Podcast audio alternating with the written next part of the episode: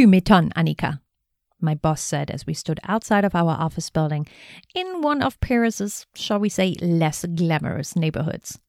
It was early March, and I wrapped my coat tightly around me, shivering both from the freezing cold and the news I had just delivered to her. Rewind to 2 days earlier.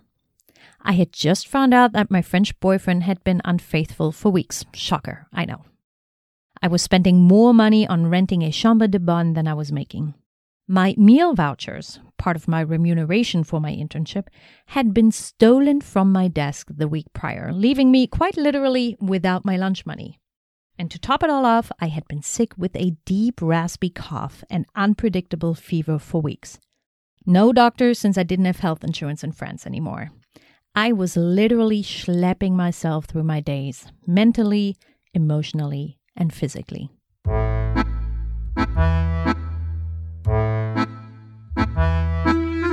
To most people, living in Paris is a rosy dream of long strolls along the Seine, sipping coffee in sidewalk cafes, and biking around Ile de la Cité with a baguette sticking out of their bike basket. As an underpaid, sick, hungry, and heartbroken 22-year-old nonprofit intern, it was a nightmare. The night before the conversation with my boss, I lay in my dark room on the 7th floor under the roof, near Gare de l'Est. My little space heater was cranked up as high as it would go, and I was coughing my way through the early night. That's when it hit me. The meager pay and alleged value of a crappy internship with this nonprofit were not worth what I was putting myself through.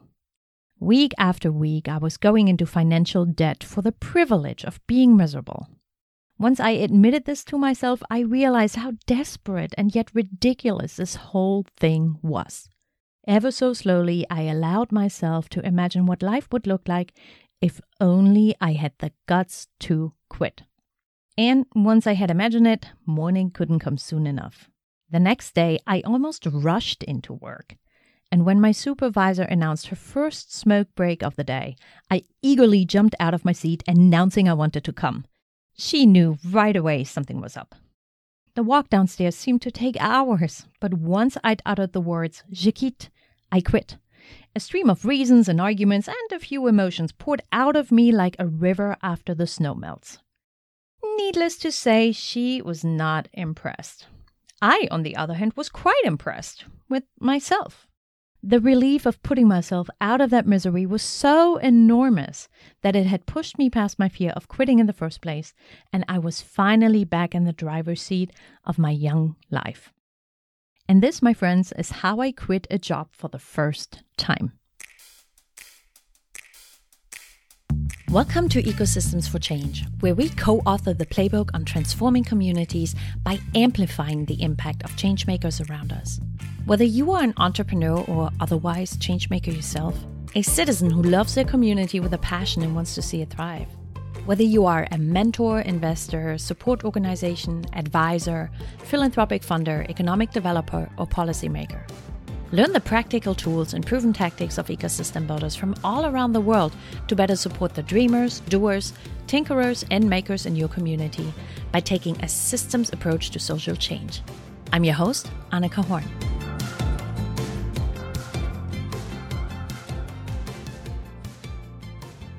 In this season of Ecosystems for Change, I'm talking to my guests about their experience with quitting. As much as I dislike quitting, I really do. I understand that as part of life.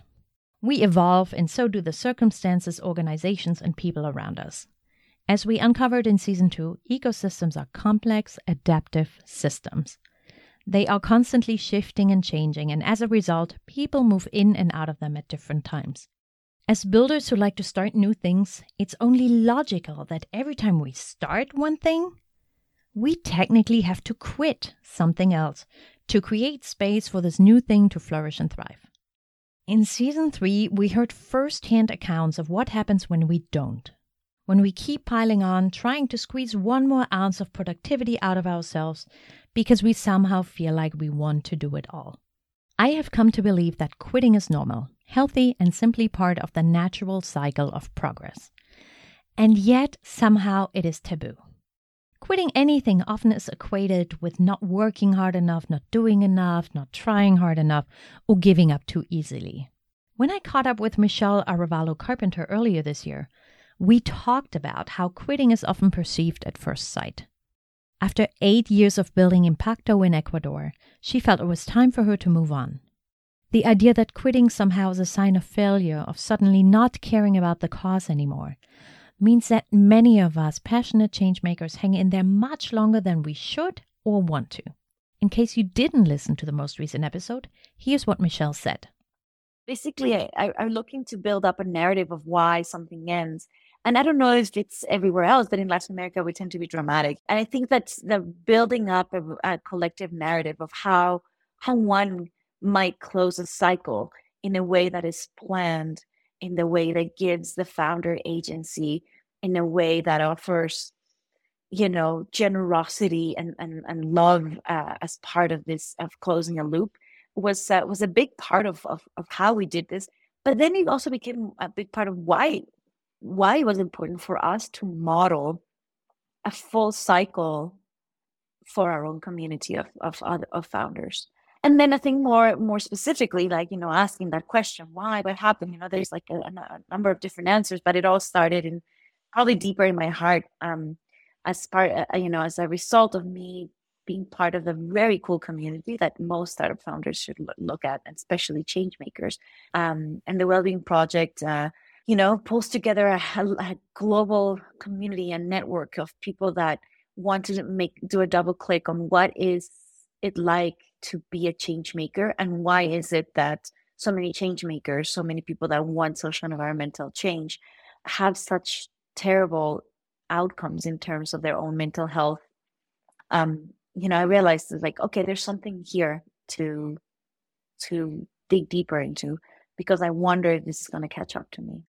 And when your identity gets diluted into a bigger project, into a bigger community, that is when the inner work needs to start. I really was yearning to explore that.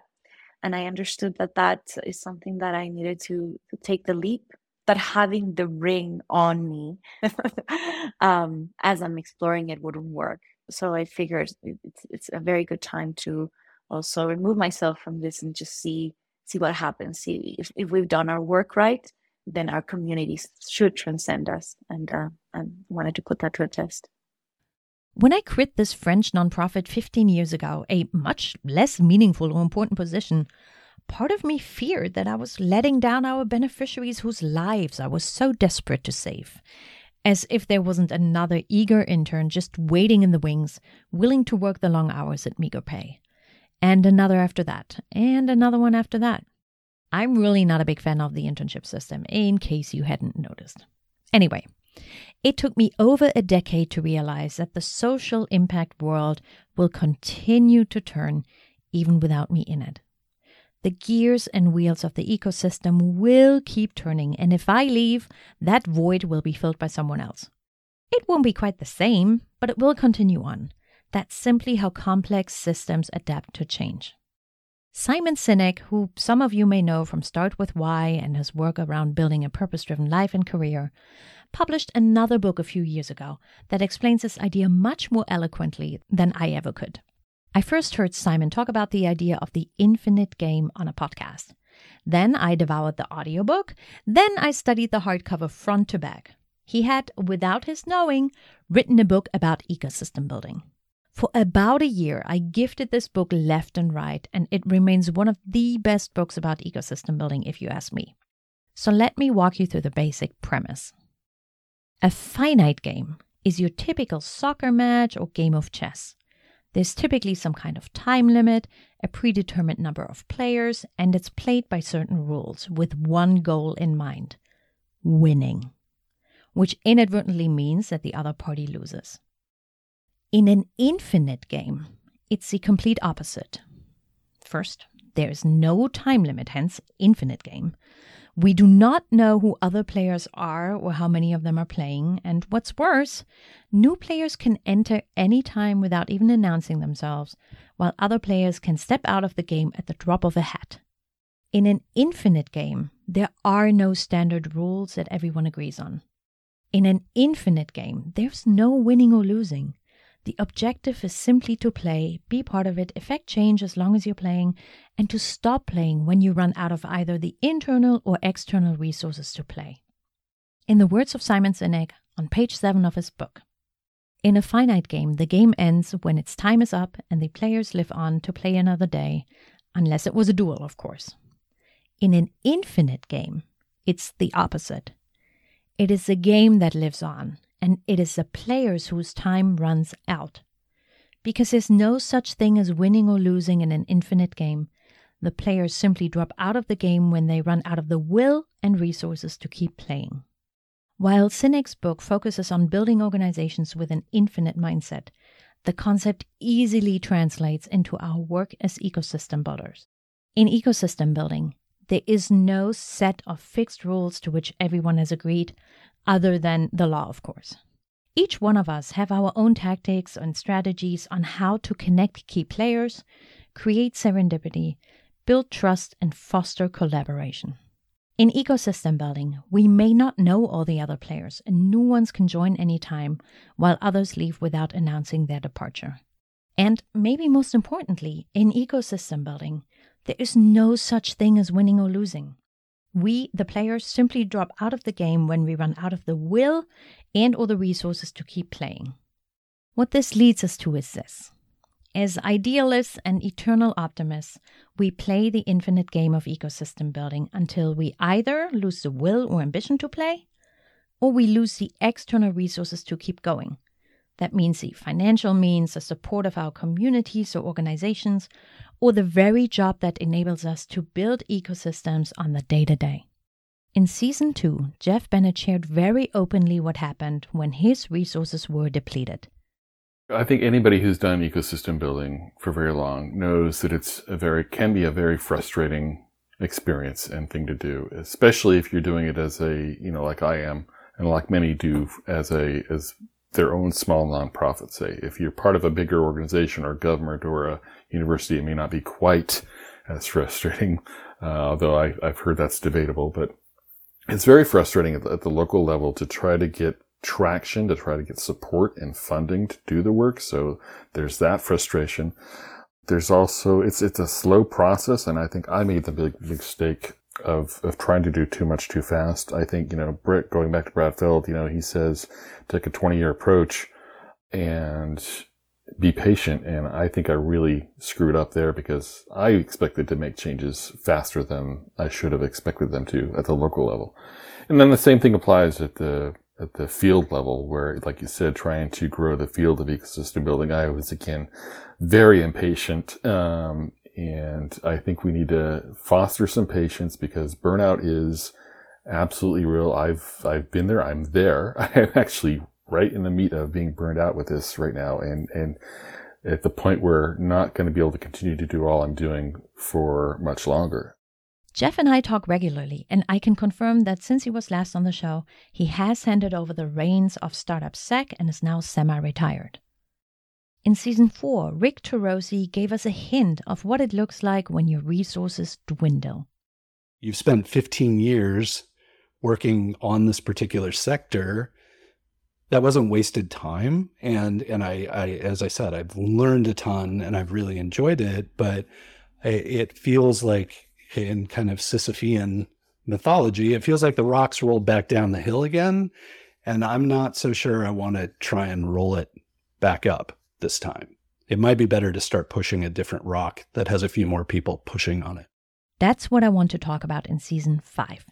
I'm sitting down with ecosystem builders who stopped playing, either temporarily or for good. I want to find out what led to the depletion of their resources, either internal or external or both. And if there's anything we can do to change course and stop that depletion. I don't know about you, but I'm super curious to hear what comes after, as hard as it is for me to imagine there even is a life after ecosystem building. What happens when you decide or you're forced to step away from your life's work? We'll get a little closer to an answer in this season. I mentioned earlier that the system will adapt to the loss of a player, the ecosystem builder. But of course, that doesn't account for the emotional, mental, and psychological cost of losing a passionate and deeply invested ecosystem builder. Conceptually, the infinite game moves on without the missing player. But having witnessed a handful of those losses firsthand, I can tell you that the communities are never quite the same. An ecosystem builder dropping out can affect the remaining players long term. I've said it before, and I'll say it again, so turn on your listening ears. We cannot afford to lose these few passionate changemakers among us to burnout, or because they can't sustain themselves doing this important work. Ecosystem builders who feel called to serve their communities are in short supply. And in this season, I want to figure out if there's anything we can do to keep them playing in this infinite game of ecosystem building. Come join me and hear the stories of some of our MVPs. I pay my respect to the traditional custodians of the land on which I work and live, the Monacan, Shawanda Setula, and Monahawk people.